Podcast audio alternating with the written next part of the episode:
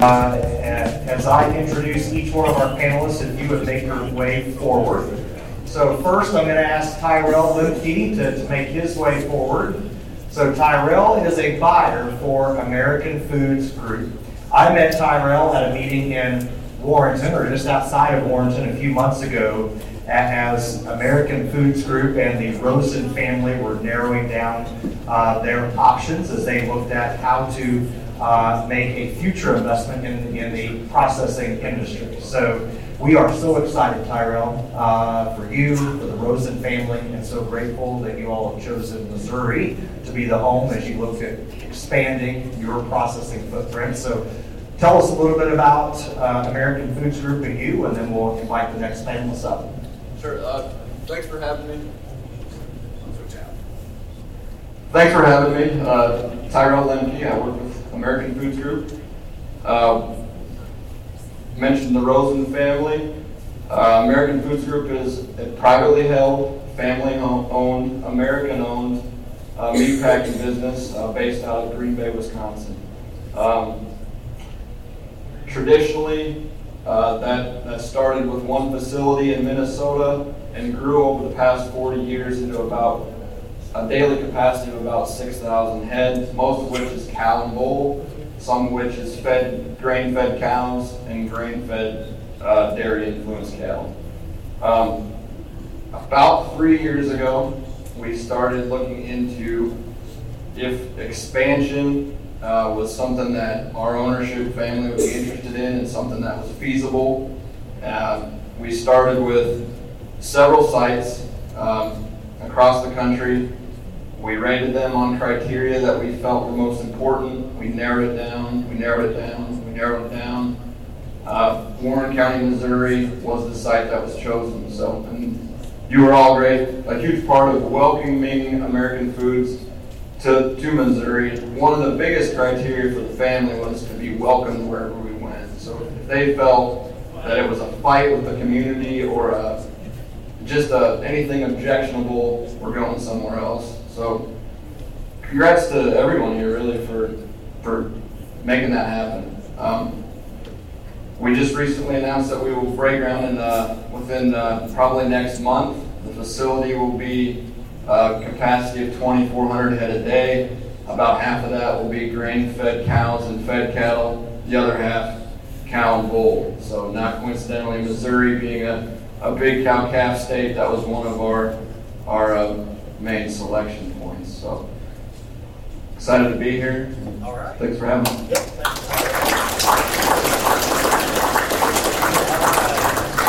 Next up, Mr. Bruce Mershon, a known face within Farm Bureau. Let's see, where's Tim? Tim, where are you at here? I know you're here too. There, there's brother Tim. So Bruce serves as the president of Missouri Cattlemen's. The Mershon family has been so entwined in, in Farm Bureau through the years. Appreciate your leadership within the Cattlemen's Association. And why don't you tell us a little bit about your operation with your wife Tracy? Thank you, Garrett. I appreciate the invite to uh, share with everybody today. It's uh, great to be here. And, you know, American Food Group's coming to Missouri. I, you just can't amplify that enough. What, what a game changer that could be for our, for our state and for us as producers. So, um, myself, Bruce, and my wife Tracy at the back, who she also serves on the MBIC uh, uh, council uh, as, as a board director, and my, my uh, younger brother Tim, we all work together in Buckner, Missouri. Uh, Tim primarily on the, on the crops, and I lost my pen. I guess I don't take any more notes today. So uh, anyway, thank you, sir. And then and then Tracy and I focus mostly on the cattle business. We run a cow calf operation up and down kind of the western half of the state, uh, scattered through about 13 counties. And then we also background uh, stocker calves uh, in, in small background lots here in Missouri. And then we, we retain ownership on all of our steers. Uh, right now they're in, in, in Iowa, Nebraska, or fed in Kansas also. Uh, all the way to harvest. Uh, we also feed some of those stocker cattle that we background. So we're kind of integrated in all facets of commercial cattle business. I guess is the way we like to put it. Um, you know, we sell bred heifers and uh, and then just trying to grow. And, and our model is a little different uh, than your average folks. So about half of our mama cows are out on a daily feed basis with folks, with other producers like yourselves.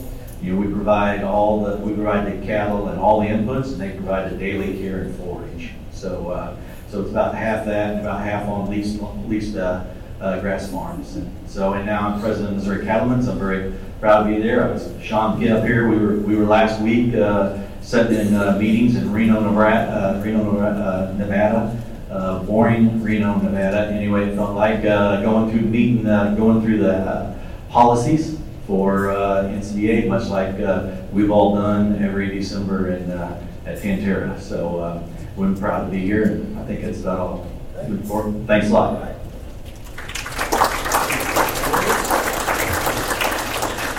right, our final panelist, uh, Sean. Still not on. Still not on, okay.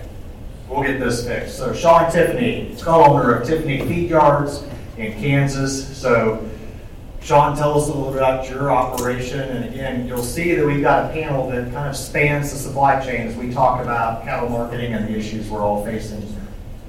Yeah, so uh, my brother and I, custom cow feeders, started uh, started with nothing 15 years ago, literally. And today we have three different facilities, two finishing yards, one's 19,000 head, one's 13,000 head. And then recently acquired last fall, almost a year ago, I guess, uh, 3,500 head grow yards. So we provide custom cow feeding services, uh, well, really all the way through uh, grazing season. We also graze about 12,000 head on Flint Hills pasture, so we're neck deep and trying to get all those cattle gathered right now and, and into the feed yards. But the, the lion's share of our customer base is going to be in eastern Kansas and your state here in Missouri. We have a lot of great customers from Missouri, feed a lot of good Missouri cattle. And that's where we've hung our hat is uh, being able to feed the best quality cattle and market those in such a way to achieve above above market average value for cattle that are superior in their genetics, and then correlate that carcass data clear back to the cow calf level to where folks like yourselves can utilize that data back at the ranch and continue to make improvements. Okay. All right, thank you, Sean. So, yes. I, I am also serving as president-elect of Kansas Livestock Association right now, so I'll be in that leadership role for the next three years. Very good. All right, well, welcome. Appreciate the three of you being willing to participate in this discussion. So first, I'd like to get immediate reaction. I think you've listened to the economists who, who have been here today. Uh, you heard Scott Brown talk about where he thinks cattle prices are headed. Uh, we've heard, you know, a really nice overview from Dr. Fisher. Just maybe what's your reaction about what they say is the current state of the cattle industry and what they're seeing going forward. Whoever wants to start. Well, I, I agree with, with both analyses, and the main takeaway I have for everyone is, is look at the drought monitor. It is showing you what is happening with, with cow liquidation, beef cow liquidation. Um, We're slaughtering cows, beef cows right now at a rate not seen since the nineties. Um, so, short term, I don't know what's gonna happen. We're gonna have a lot more drought impacted supply up front. Uh, long term, looks like we're gonna have a, a lot of bullish reasons to be, to be in the, uh, to be raising calves, so. Yeah, I would echo that. Um, I think we've all been feeling it in our communities and in our own operations. Uh, Maybe not quite as much here in Missouri. When I was flying in this morning, you guys looked awful green compared to where, where I've been at the last 10 days. But, uh, you know, we've got neighbors that are selling cows, uh, whether that's because of drought or profitability, shrinking the cow herd. Uh, We're already seeing it in our region in the sale barn prices of these calves. Uh, Manhattan, Kansas yesterday, some of these calves were selling uh, north of two bucks a pound. And so I think that leverage is already coming back to the cow calf sector. We haven't quite seen it yet at, uh, in fed cattle prices. This morning, we traded 8,000 head in Kansas at $1.36. Uh, But we are projecting this next, actually, these grass cattle that are coming in right now, that'll finish in December and January, should be, uh, I think we might be surprised what those calves sell for. Yeah, I don't think any much different. Um, uh, we had an economist speak at NCBA last, last week, and uh, his projection down was more like 5% production uh, overall down, uh, with, uh, with exports only dropping maybe like 4%. So maybe just a little more production than what USDA is showing, but our exports continue to be good, better than our actual production. So I, I think that's a positive note that, you know, we're creating the product that, that the world is demanding, you know, and that's, something we need to always keep our eye on. But uh, you know, it's, it's really disappointing, right? If you looked at the retail price of beef the last couple of years and our, and our continued um, uh, uh, low prices at the, at the farm gate, at, at the calf level and, and the stocker level, and that really what it does to our rural communities over the long haul. Uh, we're got a lot less cows going to be out there. That's less feed sold. That's less pharmaceuticals sold. That's less for every one of these rural communities. And everybody, what we really hopefully is we do a better job of leveling out these cycles, so, so less boom and bust, and, and where we have a, uh, a more sustainable uh, cycle for our, for our communities. Okay, we're kind of tickling around the edges here, just, you know, as we think about economic conditions. We talked a little bit today about cost of production, fertilizer costs, especially hammer and cow-calf producers. You look at energy costs. Uh, Dr. Ben Brown mentioned labor as a major factor as well. Talk to us from your perspective about just these economic pressures that we're feeling, cost of production, what you're hearing, Tyrell, I'm especially interested, you know, from the processing side. You know, one of the the reasons that I heard the family and AFG talk about for coming to Missouri is coming too late, like getting to a place where, where you've got an accessible pool of, of workers. So maybe talk, maybe let's start with you, Tyrell, and talk about the economic conditions, costs of just costs that you're experiencing within the processing side. So I started with AFG in 2007. Right now, in the last probably three years, our what we can what we call our kill costs have more than doubled since when since when I began. So, and most of that is in those those past three years.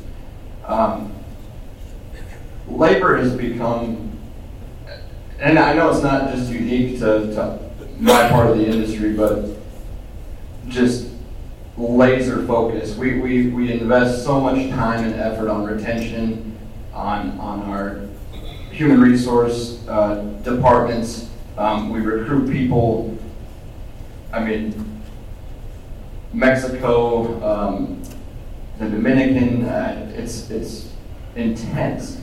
Um, we are not, the industry isn't ready for automation yet. We're, I think that's probably the long-term direction, but these inflationary pressures are, are going to continue in, in our sector of the business as well. Um, yeah, I, I, guess it concerns me somewhat what that will do for uh, if that puts a ceiling on beef demand, but um, we've, we've boy, beef has weathered that really well so far, so look for that to continue. Okay, Sean? Well, uh, the labor thing is something that's weighing very heavily on my uh, organization right now. You know, there's only so much automation that we can do. We've seen some considerable turnover here in the last uh, 12 to 18 months. We've been able to replace that, uh, but we're replacing it with less qualified help. Uh, the statistics alone suggest that the largest, most talented workforce ever to exist in our nation, the baby boomers, they're retiring in mass. And we have a smaller generation to begin with that's replacing them. And, you know, this generation that's replacing them didn't start working at 14 years old like I did, or wasn't out beside dad driving the tractor when they were eight years old like I did. And so in many cases, these young people that we're hiring are, they're just not equipped and we're having to train them. It's, we're having to start clear at the bottom. You know, equipment, uh, feed trucks that two years ago cost me $165,000 brand new. Uh, I just bought one a couple weeks ago, it's $235,000. And so, you know, my sector at this point, I don't think has passed those costs along. We're just eating them at this point, but at, at some point, that's gonna have, that's something that's gonna have to be addressed. I mean, ultimately, we all have to be profitable. But uh, to, to the point made over here, maybe one of my other concerns from an inflationary standpoint is, at one point, at what point do, does the consumer say, you know what, tonight we're having, we're having an alternative protein, uh, just because of the, the price effectiveness or price point that, uh, beef is at. And, and that concerns me as well from a recessionary conversation. Yeah, I don't, I'm not feeling any different than everybody here in in the crowd. Um, You know, about the one- the price point, maybe might also keep in mind is that uh, chicken and pork, uh, poultry products and pork, both are rising in price too. Uh, So we'll see how that shakes out, you know, do they, they get cheaper, they, are they doing a better job of managing their inventories? And, and we'll have, we'll maybe sure we're all rising in, in costs together. So I'm trying to be optimistic in that, in that sense. But I, I, I do think that what we're really finding, as, we've killed this cow herd, as you see on the, on the graph, the, the, the regrowth back into it, I think will be limited unless we drop corn to three fifty and beans back to eight or eight dollars a bushel or something. I really think growth back into the cow-calf sector will be slower than normal, uh, even if we get to dollar fifty, dollar sixty fat cattle. So, um, I mean, he's gonna have less to, less to kill, uh, but he's gonna be more efficient and doing it better hopefully, so. I would add to what Bruce just said. I mean, the liquidation of the cow herd has largely been because of just unbelievable drought. Uh, I was telling somebody yesterday, I've experienced droughts in my relatively young career in my region, but I don't know that I've ever seen a drought that went from Kansas City, Missouri to the Pacific Ocean. And that's gonna be the key trigger for when we do start putting some of these heifers back in our herds is when's the West gonna get some rain? Okay, so we've touched on a little bit today, this afternoon, you know, when you go through cattle economics, as we look at the graphs, we always touch on Holcomb and that fire. We talk about COVID, and, and you think about the bright spots. You know, in Missouri, you know, fortunately with the leadership of Governor Parson and Director Chinn, you know, we were able to put some of those federal dollars into a meat processor grant program where we've seen of smaller operations come online and certainly uh, provide options, right, for those of us uh, that, that want to retain ownership and ultimately finish and go direct to, to consumer. But clearly, we know at the grand scale, uh, we've seen additional processing capacity. How, how do we, as you, as we think about these challenges, how do we make sure that, that we're maintaining that additional capacity? And, and you know, as we think about this, you know, this is a huge deal that American Food Group is expanding and they chose Missouri. Like, for some time, we've talked about the chicken or the egg conundrum here of, okay, maybe we need to finish more cattle here and then the processor will come. Well, in this case, you all have chosen and essentially challenged us in Missouri that, okay, we've got some work to do and obviously you're going to be pulling from elsewhere, but this is the game changer that we've been looking for, Tyrell. Like, it's big. It's a big deal uh, for the state. So, so give us the bright spots in terms of as we think about processing, and then we're going to get into the real sticky stuff. Uh, we're going to get into yeah. You knew I was easing my way into into this conversation. So let's start with the positive in terms of where you think capacity's at and where we're going. You know what, I'm gonna jump in front of you. Yeah, And the re- thank reason why I'm doing it is I want this room to know the magnitude of this decision that AFG is doing. And why I say that is, they're building a processing plant, twenty-four hundred head a week?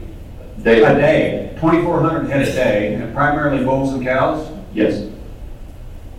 at a time, and they're gonna break ground next month. I'm guessing it's gonna be twenty-four months before you can harvest anything, or at least twelve. Yeah, we're looking at probably a two to three. The, the point of that is this, they're taking on an exceptional risk, because in two to three years, when that plant is operational, this cow herd may have gone through the drought, and we're building back, And so we have fewer calves to harvest and fewer cows and bulls going to town. And so what they're doing for our industry in your state is a big, big deal and one that shouldn't be taken lightly. I never met Tyrell till today, but that's reality. Well, thank you. It's true. Yeah, it is true, and, and I was gonna find a way to, to put a point in that, uh, we're talking about the future and the bright spots. Our ownership group is making a five hundred million dollar bet that beef demand is gonna continue to grow, that producers are going to return to profitability, that overall our industry is gonna succeed. So we have as much skin or more in the game than anyone. Um, and that, that was well put. Um, and it, it touches on the, I guess my answer to your question was, I went through, I was here for the 2010 to 12 drought. We, we closed a facility after that drought, um, or at the end of that drought. Through this one, um, and, additionally, I think we lost, I can think of probably four or five other packing facilities in that time frame, that 2012 to, to 14. Uh, through this, bottom of this cycle, or in this drought, I can think of that many proposed expansions. So basically, the opposite of the, of the last cycle is taking effect right now, and that's, that's a big positive for everyone in the, involved in the industry. From the standpoint of my sector of the industry, I mean, beef is still the center of the plate protein. You know, if a couple goes out for a fancy dinner on Friday night, they're, they're probably gonna be ordering beef. Uh, beef is the original upcycler, taking byproducts of low value and turning them into one of the highest value proteins that exists on our planet. And I, don't think that's gonna change. So when people have discretionary income, that's where they're gonna spend it.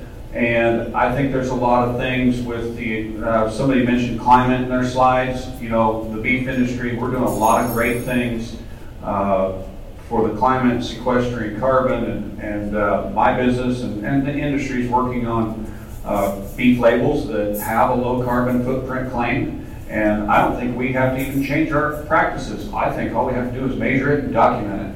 And uh, the consumer will be willing to pay for that. That's a good one there. I like that. Very good.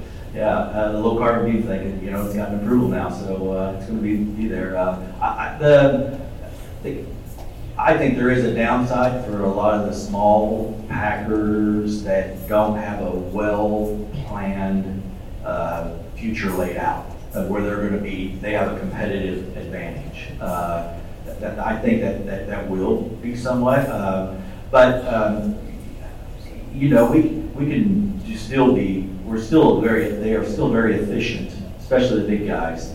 And so I, I'm not, uh, I'm sure not concerned, I'm sure not worried about JBS and Tyson's bottom line. I think they've gotten themselves way, well healed the last few years, so, uh, I, I, I- and Group, Team, Cal- Team Calkill has been awesome, right, the last couple of years, so. Uh, but I do, I do worry for some of the small factors that have come in to do the, the 20 head a day deal or whatever, whatever here we've had in Missouri and other, other parts of the United States. Uh, So, uh, but, you know, we all take risks, right? We haven't made any money on our cows for five or six years either, unless some of you are much better at it than some of the rest of us. So uh, I, I'm confident we'll, we'll get through that. so. All right, Cattle Market Transparency Act, let's go there. You ready? Okay. So, Bruce, I would say within our, well, I mean, I guess Sean as well, within NCBA and within American Farm Bureau, uh, cattle markets have been a big topic through policy development the last couple of years. And, and as I think through almost 20 years in being involved in policy within the organization. This certainly ranks up there as one of the most divisive that I've seen within Farm Bureau. And as we saw this play out on the delegate floor at our national annual meeting, I mean, when you talk about a delegate body of 400 plus and it comes down to a difference of a dozen votes, that just shows you how closely divided um, the industry and, and members are. And Missouri specifically, Missouri Cattlemen's, Missouri Farm Bureau has been very supportive of the cattle market transparency bill as a, as a way to force conversation in Congress.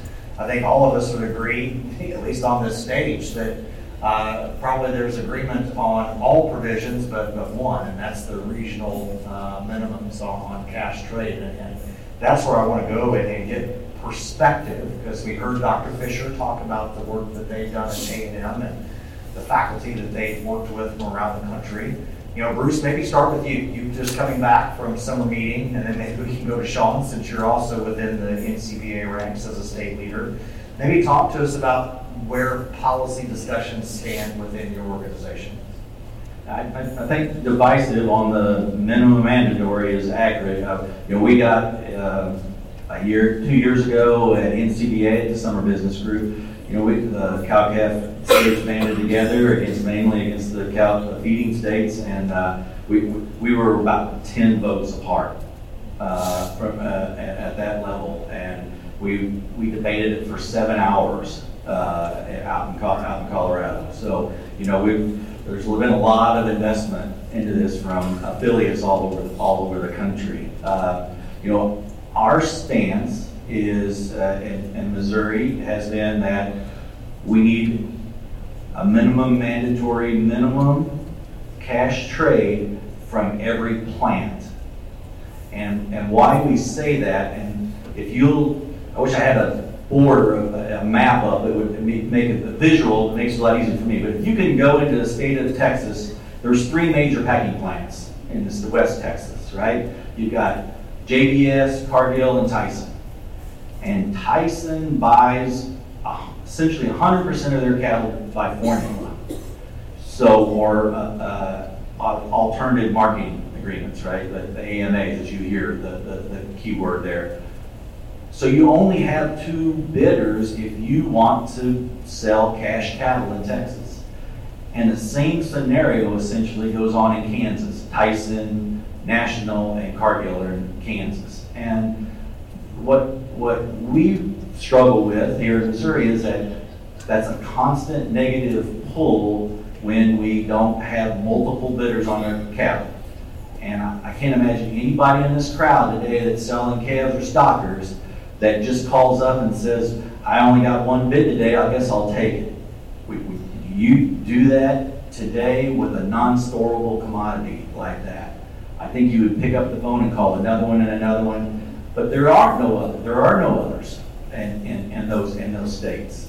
And so it, it constantly has a drag, and so, you know, what happens is the, the, the, the professors and all tell us of all these scary added costs. Basically, what's, what the legislation does is makes Tyson be a cash buyer on about ten percent of their cattle in Texas and about fifteen percent in, in Kansas. Uh, they already meet those demands in Nebraska and Iowa and other places, Joslin, Illinois. Uh, and so what, what we're trying to do is make all the packers be participants. And what, what really makes it matter today is that however our segment of our, our process is today, think about 10 and 15 years from now as we vertically integrate our industry. And, and, and let's be realistic, it's not going to look the same, right? All the other segments of agriculture are vertically integrated in that sense. Why will ours not change and evolve? And what we don't want to do is not to have a price discovery between the packer and the cattle feeder. And the large corporate cattle feeder doesn't necessarily want higher prices, right? We want them at the cow calf level. Those pack, those big feedlots aren't looking for higher right? Just, just raises their cost of doing business. So, you know, think about what they're taking. And I don't know where in the world these professors come up with twenty dollars a head to negotiate your cattle. I, I mean, Sean's brother negotiates their cattle. I doubt they figure anything near that kind of cost of doing business there. So, um, I, I, so they, a lot of scare tactics. Uh, but that's, that's where we come down and we're just looking at it from the long haul. How do we create, make sure there's still competition between the packer and the cattle feeder for those cattle, to create a, uh, to price the cattle that comes back to our calves here in Missouri. Sorry, I probably got a little long there, Garrett. No. All right, it's pretty complicated, so it's hard to, it's hard to say on just It a is, couple of lines. It is a complex topic, and that's why I'm anxious to hear from Sean, because my guess is, you know, we see this a little differently than Kansas Farm Bureau, and my guess, KLA looks at it a little differently than MCA, and certainly you, you gotta wear the feedlot owner hat, so take it away. Well, so I do have to, I mean, I am a representative of KLA, but I'm also my own man and I have my own opinions. My job as a custom cattle feeding operation is to make my customers as much money as I possibly can. That's my sole responsibility. And we do that by utilizing access to a bunch of different markets. And throughout most of our history as a feedlot, that has largely been through AMAs. I want to reiterate something that Dr. Fisher said, and that is don't lose sight of the fact that the cow, the cow calf sector and the feedlot sector pushed AMAs on the packers, not the other way around. And uh, things evolved, absolutely. You mentioned the word divisive, and I think this is a very divisive issue. We're not divided on the fact that there is something that needs addressed here. Where we're divided on is the correct way to go about that. And I'm very reluctant to allow our federal government to step in and push that on us. One of the things that gives me great pause with the mandate portion of things is the fact that it, this is a mandate on the packer to buy a certain way. And so in my operation, we market 80,000 head a year.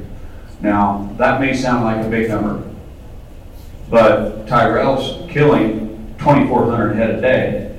You know, so put that into perspective. 80,000 head a year in the whole scope of the feedlot industry, my brother and I are not that big. So my question is to our congressman, and, and nobody's been able to provide me with a good answer of this, is who's going to get access to the AMAs and who's not? My fear is as a smaller feedlot that represents our operations that look an awful lot like yours. My average customer has fewer than 200 cows. Uh, but yet we market over 92% choice in all of our marketings for the last 10 years. That's how I get value back to ranchers like yourselves and for operations like you guys have. And without access to AMAs, that's going to get very difficult. Uh, the flip side of that is, I am good friends. One of my one of my mentors. Uh, I did an internship in a in a 120,000 head yard when I was in college, and this man and I have remained close friends. And he is now the CEO of one of the largest corporate cattle feeding operations uh, in the U.S. And he, in a conversation to me, said, "If I have my buyer sitting in the sale barn, and the day I buy those calves, if I don't know how I can market those calves, my price just went down because my risk went up. And so I, I think this issue is a very emotional one, which is why we've become so divided. I have my perspective as a, as a custom feedlot operator. I also know the perspective of KLA and NCBA, which I tend to agree with. But I think we all need to take uh, some time and really listen to the economists. I don't have time to sit around and study this issue day in, and day out. I got a feedlot to run. I got 40 employees to manage. I've got crop ground to sit around and watch burn up in a drought. You know, so so even with my experience marketing cattle every week of the year, I still don't consider myself an expert. And, and Dr. Fisher mentioned Stephen Koontz. And Stephen and I testified alongside each other at the Senate Ag Committee back in April. And his summary was costs are at least hundreds of millions of dollars and more likely billions of dollars with a mandate. These costs will be leveled at cow calf producers nationwide and consumers of beef both domestically and internationally. He has no skin in this game. He does not have a dog in this fight. He is purely an analyst. And if he's supposed to be the expert, I'm no economist, but I'm going to take that opinion very, very seriously. All right, Tyrell, you're a Packer.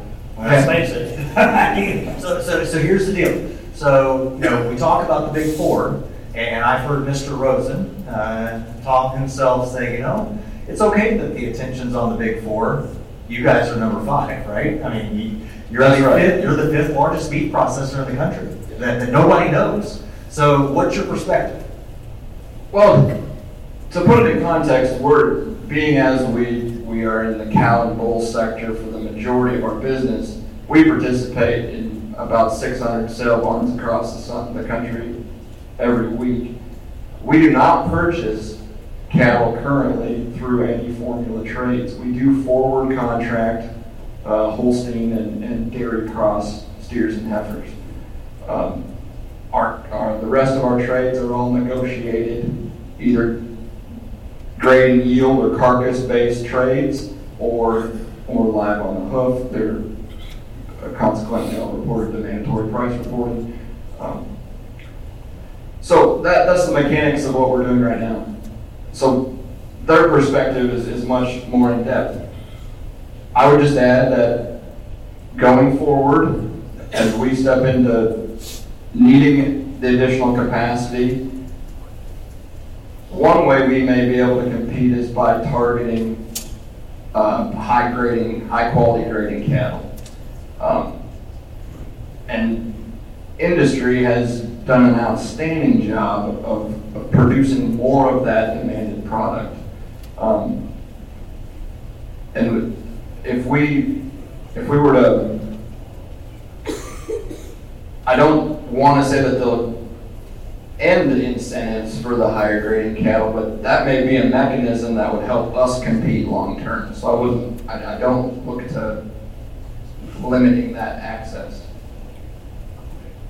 Okay, I think I've kicked the door open just wide enough. Bruce, you grab the mic and then we're gonna go, let's, we got ten minutes, let's get questions. Yeah, I just, just the Koontz numbers and all, and that they don't, I, I've been in, in working groups in NCBA with Dr. Koontz testifying, and he's getting paid by NCBA to do the research and, and, and Colorado and some of those folks. So I, I know who's, who's paying him for, for the research. So, uh, anyway, just, AMAs are- are a wonderful thing. I sell them myself. I trade them. I use them on our cattle. Every, almost all the cattle we feed are used on, I sell on a grid or AMA. I, some of them I feed. If, if I have to give up ten percent of my production and trade it in a cash basis to create price discovery, I'm willing to do that. That doesn't guarantee I can get a higher price because we have price discovery. But we do have competition at that level supply and demand will work itself out. But if we don't have multiple bidders, we don't have competition for the cattle. That's the problem, especially in the southern plains. And so all of a sudden, we make Tyson buy fifteen percent of their cattle in Kansas uh, cash. It's mandated. You don't think the cattle that were, they were bought, trading AMA, Cargill won't try to pick up, or National won't try to pick up on an AMA, right? And to, to achieve that, that's just gonna move, that's just basically moving the numbers around. What we're trying to do is make sure that we have multiple bidders in the marketplace all the time. I mean, we're, we're well under ten percent now in Kansas, uh, I mean, excuse me, in, in, West Texas, we've gotten down to, uh, uh, less than fifteen percent, I think, in Kansas again, uh, recently, uh, cash, I don't know the number exactly, but just to put one last thing in perspective, uh, you trade one dollar thirty-six in Kansas again, Texas did yesterday dollar thirty-five for fat cattle. Iowa would trade on average of about a dollar forty-one. Uh, because you have multiple bidders and multiple options up there. There's not, the cattle aren't that much better in Iowa than they are in Kansas. If you look at the average grades or in Nebraska. So, uh, but, but th- th- you just need to, there's a lot of cattle in Kansas, right? There's a lot of them, trucking won't let you take it. That's a bit misleading from the standpoint that we've been getting one forty out of Kansas by going there. The reason they're paying so much in those states is there's not enough cattle to fill the kill capacity, which is why they're coming so far down into Kansas. And I'm the, I'm the most eastern feedlot in the state of Kansas, so we've been shipping cattle up there because there's not enough. So it's a supply and demand issue. It has nothing to do with quality. Uh, they just don't have the cattle right now that are finished and market ready. So I think that's a bit of a stretch. Okay, make it two dollars. Make the spread, but there is, you have to admit, there's more, there's more, more, commi- commi- there's more, there's more cattle, there's more competition for the cattle in Iowa. And when there is, when there is a shortage of cattle, they're gonna get more, so. All right, I know there's a hand out there. Who's got a question? Yes, Rick? Thank you for your perspective, gentlemen. I appreciate it. And as the beef chairman at Farm Bureau, I was scared to death about this coming up in my meeting here in a little bit because I how I was going to handle it. So I'm glad you guys at least clicking on for a little bit. I'm on the Farm Bill Task Force here. How do we as cattle producers get this safety net written into a farm bill like our grain producing friends have? You know, that's, that's a tough, tough, tough one to follow. And if you look at uh, net farm income and how much of it comes from a government program, those of us in the beef business, we're on the zero end of that. You're exactly right. Uh, I'm a farmer and a cattle feeder. I identify as a cattle feeder and who had to learn to farm. Uh, but I, I, didn't, didn't even, oops. But you're right. Now, I, what we've started utilizing uh, in our business and amongst our customers as well is this LRP. And it is a very, very functional uh, risk management strategy that also leaves the top side open. Bruce and I got to listen to a guy present on LRP and how we utilize that in our operations last week out in Reno. And it's working. We've been working, Actually, Bruce and I are working with the same guy we discovered earlier this morning. Um, but that I would say the PRF, especially at the cow calf level, is is a program that you need to be. When I say PRF, pasture, rangeland, uh, anyway, and forage. Uh, but to your I, the other thing I would say is we've got to educate ourselves and we've got to get different perspectives. I need to hear Bruce's perspective. I need to hear the Packers' perspective. On my way here today, I listened to a podcast. Uh, I would encourage you guys to go listen. Find the podcast Practically Ranching with Matt Perrier. And Matt, over the course of four or five different episodes in the last two months, has been tackling this project head on. And I don't say that because I have, I was one of the people that he interviewed. But he, today he interviewed a guy from Cargill, a guy very high up in Cargill. He's interviewed a sale barn owner. Uh, you know, he's he's going to keep digging deeper. But this is a conversation where we need to take the emotion out of it, and then we need to hear the perspectives of everybody else, and ultimately try to find something that distrib- distributes the consumer's dollar across the beef supply chain. Yeah, I, I, I, listened to that same podcast, uh, Gillick from, I think he grew up in Odessa, actually. Okay, Yeah, he grew up in Odessa. You know, that good trivia for all you guys out there? Can you name the CEOs from Odessa, Missouri? Jim Fitterling, that was at Dow Chemical, runs Dow Chemical today, right? Uh, uh, from Odessa ran, was chief operating officer of Monsanto, and now Gillick runs the, the protein division for Cargill, all from the same little town east of Kansas City. Anyway, I got off subject. You, you know, I'm, I'm messing, up. I'm wasting time. But I, I well, I, LRP, I think, you know, you can see it on the chart. Now that they've raised the subsidies a year and a half ago towards about a 30 to 50 percent subsidy uh, is, a, is, is, a great product that we can, we can all utilize. You know, you can be now, you can use LRP on your calves that have not even calved yet. Right? You can start looking that far out to lock in profits. I think the pasture uh, insurance needs some work. And I, I think that's, if, if we could do anything for our cow calf sector and our stocker system, uh, that would be some way to better manage that forage risk. Uh, so um, I, I, think that that would be one place that be, and then encourage more use of LRP. I just think it's going to keep going. It's going to make sure it has plenty of dollars now, I, I don't know about that, you know, that, you know, when it gets to a certain point, do they slow down the subsidy? Well, then that's gonna, that's gonna, gonna kill it. Uh, but if we can get more using it, that really takes a lot of that price risk out. When you said PRF needs some work, the first thought that came to mind was, well, because it rains here. I'm jealous of you guys. I'd rather not collect on PRF and just get the rain. That's why you live in the desert though, right? You know? you can pick up and move on over here because we got a packing plant over here now. We need you to help come help us feed some cattle. Adam, do we have time for one more is that it? We need to go to break? We do still have uh, time for one or two. More. Okay. Any other questions for this distinguished panel? There you go, Yes. Keith. So, you know, there, Take the rules between, better hurry, I mean, before you want to get in here. Did you say hurry before you forget the question? Yep, that's what I said. Okay.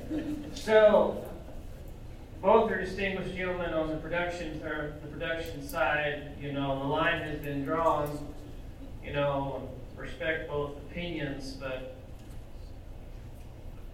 AMAs are based on the cap negotiated trade. As AMAs get larger, the negotiated trade goes away. So, you know, there has to be, either there's going to have to be mandatory transparency on all transactions, or there's going to have to be negotiated trade for, the based on that, is the way I see it. I just, I would like to hear more elaboration. You know, if we're going to stand on this principle, how are we going to, because everyone in this room can agree that things went way wonky in the last two years. And- And that way wonky in the last two years is what's led, I mean, I'm guilty of it. The summer of 2020, I was helping customers, I literally had men my father's age in my office crying, trying to figure out how to keep the operation together, the family ranch. Uh, And I was carrying that stress and it, I mean, it was bad.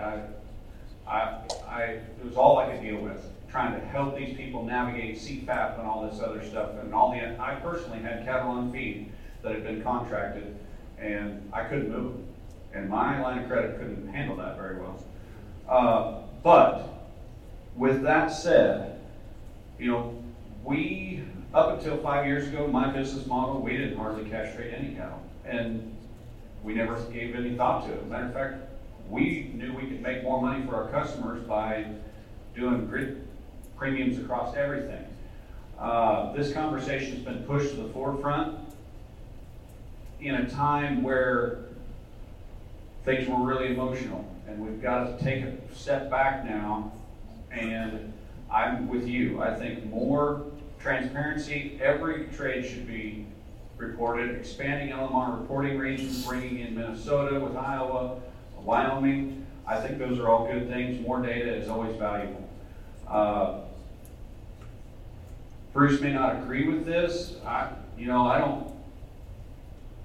If a college professor says that it's a shockingly low number of cash trade needed to uh, have accurate price discovery, well, that's that's his job. And maybe Dr. Fisher, I think a lot of that data came out of A&M that said we really don't need a huge volume of negotiated cash trade to effectively set a foundation price. Would we have ever in the 90s and early 2000s said we're going to price 80% of the best cattle off of 20% of the commodity cattle that we're cash trading? No, but that's where we're at.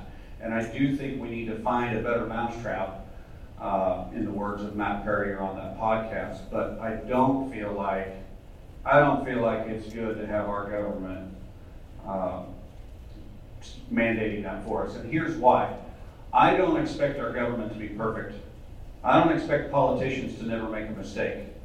The problem I have with politicians is when they make a mistake and make bad policy, they never walk it back.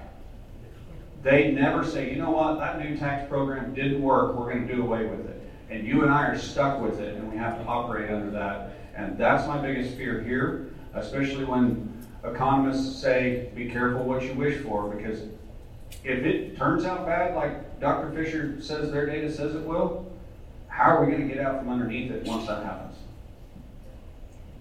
I, I just want, I, was just gonna follow up real quick on the, as far as, you know, Koontz's numbers are about ten percent in Texas and about fifteen percent in Kansas that he did five, six years ago when he went through, through the, through the numbers. And, and, and, and yes, I was quite in the minority five years ago, thinking we need to do something different about the way we cash trade, but never let a good crisis go to waste, right? And that's, we finally got it, we finally, a lot of us, a lot, a lot of cattle feeders, smaller cattle feeders, don't like the, the direction when we've gone to this much, this little cash trade in Southern Plains. So this gave us an opportunity to bring, bring it forward from the during the crisis, or we just continue? We're gonna go to no cash trade in Texas? We're gonna go to five percent in Kansas? How do we discover price on those animals to get the AMA? We are not negative, I am not negative AMA, I, absolutely not. All I'm trying to do is figure out a way to keep some multiple bidders on my cat, cattle, because I, it's been, I, it's been seven, eight years on cash cattle in Kansas on feed in Scott City before I've ever had more than one, uh, packer bid on it- this isn't just happened, guys, the last three years. This has been going on for a long time. One more down, okay. I'll be brief.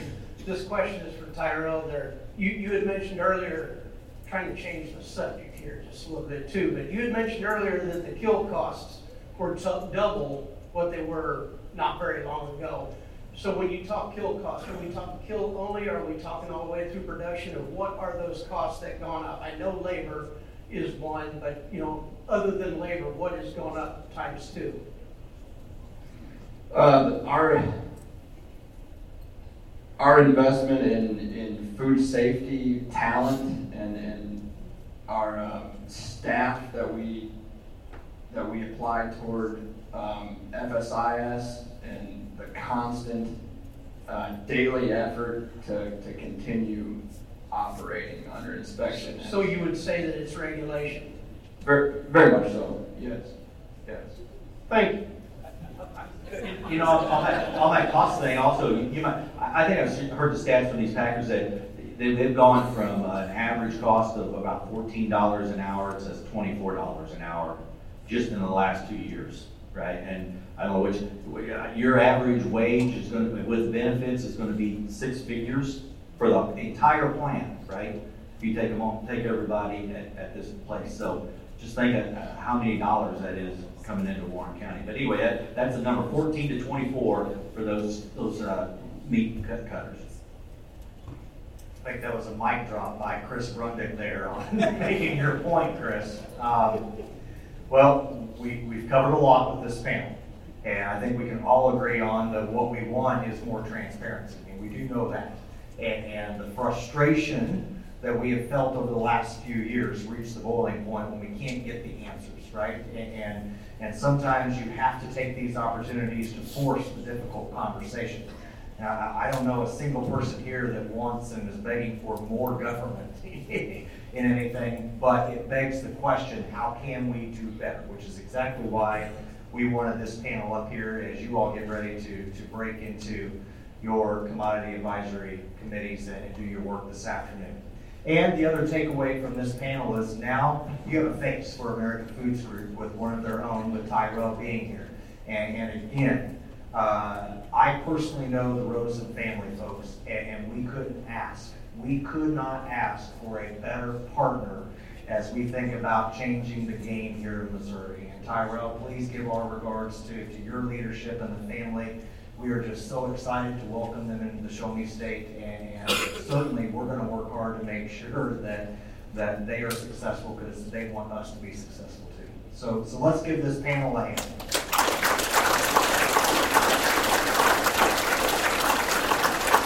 All right, now, if you want those instructions, including as you all take your break, please enjoy visiting with the innovators who are here, uh, who are set up in the, in the atrium area as well. Wow, what a afternoon. Let's give this panel another round of applause. It's, you know, it's sometimes not easy to get up here and knowing that there's uh, different perspectives on things, and, and they all did a very good job of, uh, you know, covering this territory and explaining where, where their perspectives are on this. And so, great job to the panelists, and thank you to all the presenters this afternoon.